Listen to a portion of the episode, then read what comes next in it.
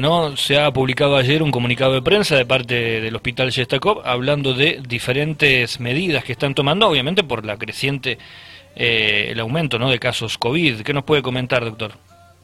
Mirá, en realidad todas esas medidas son medidas que ya estaban implementadas desde antes, desde siempre, sino que las hemos refrescado un poco porque las habíamos, o se habían un poco flexibilizado solas ante la ausencia de casos, entonces, viste, uno va, va aflojando un poco con los controles, deja entrar un poco más de gente por aquí, un poco más de gente por allá, pero las medidas son unas medidas restrictivas que estaban impuestas desde el principio de la pandemia.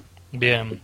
Eh, que tienen un, objetivo muy claro, es impedir que al hospital ingrese alguien que nos pueda contagiar gente, ya sea eh, personal del hospital o paciente.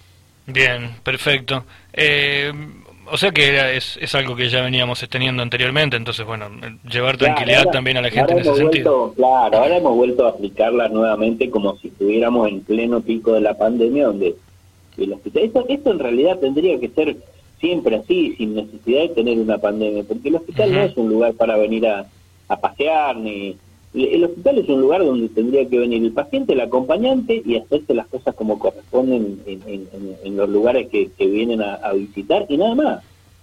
Eh, pero nosotros vemos acá muchísimos casos.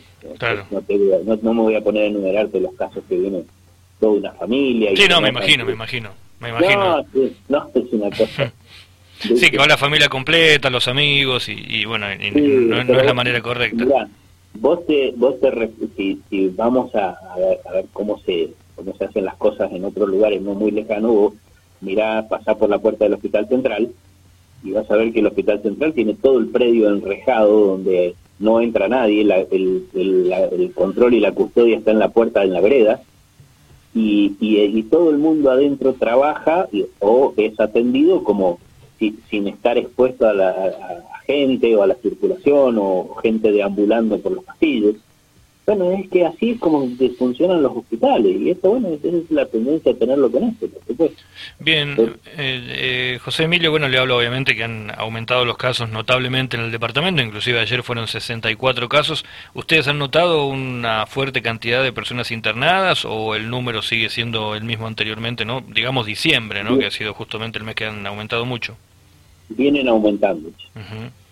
Vienen aumentando las internaciones.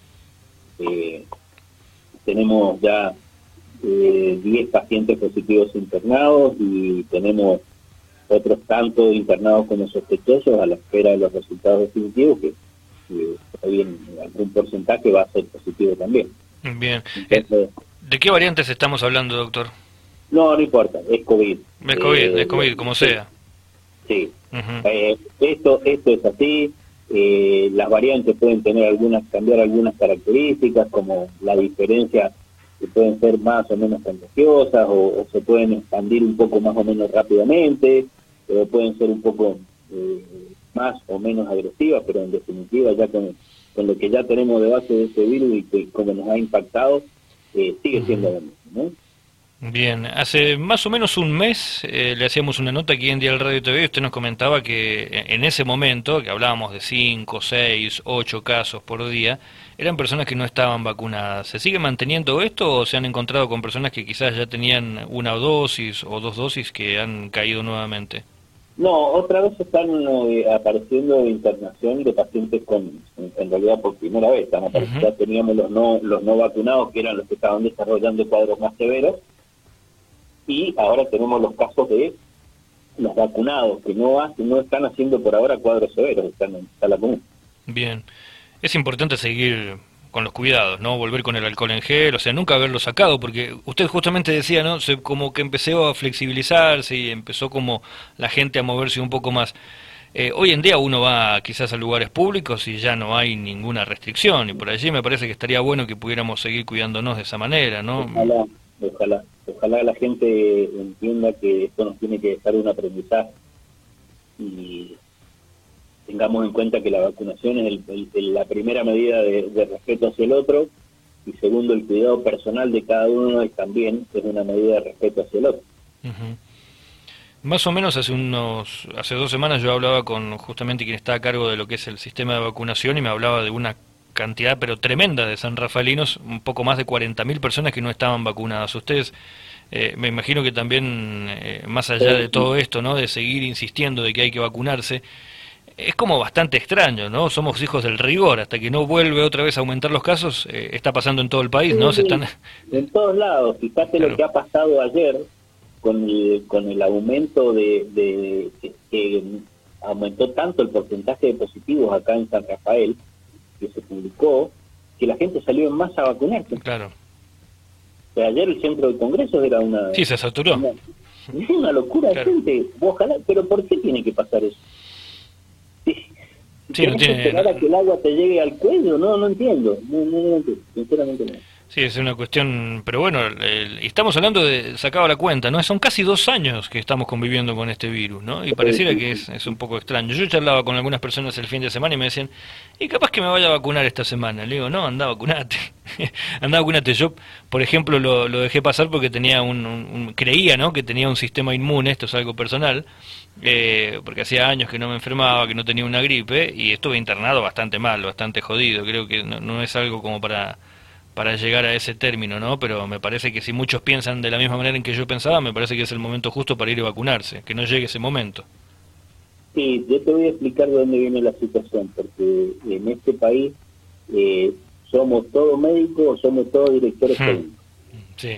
Y nos permitimos opinar cosas eh, o tener una idea formada de cosas que leemos o que vemos por ahí, generalmente desde el advenimiento de Internet y las redes sociales, todo lo apócrifo parece ser la verdad absoluta siempre y cuando lo hayas leído en alguna red social o en internet. Y, y están, son cosas muy alejadas de la, de la realidad. En internet se publican eh, eh, artículos científicos reales, pero en, otro tipo de internet, no en las redes sociales. Y, entonces la gente eh, lee algo allí que le puso la vecina de no sé quién y para ellos son la verdad absoluta. Y eso ahí es donde donde no, no aprendemos como sociedad.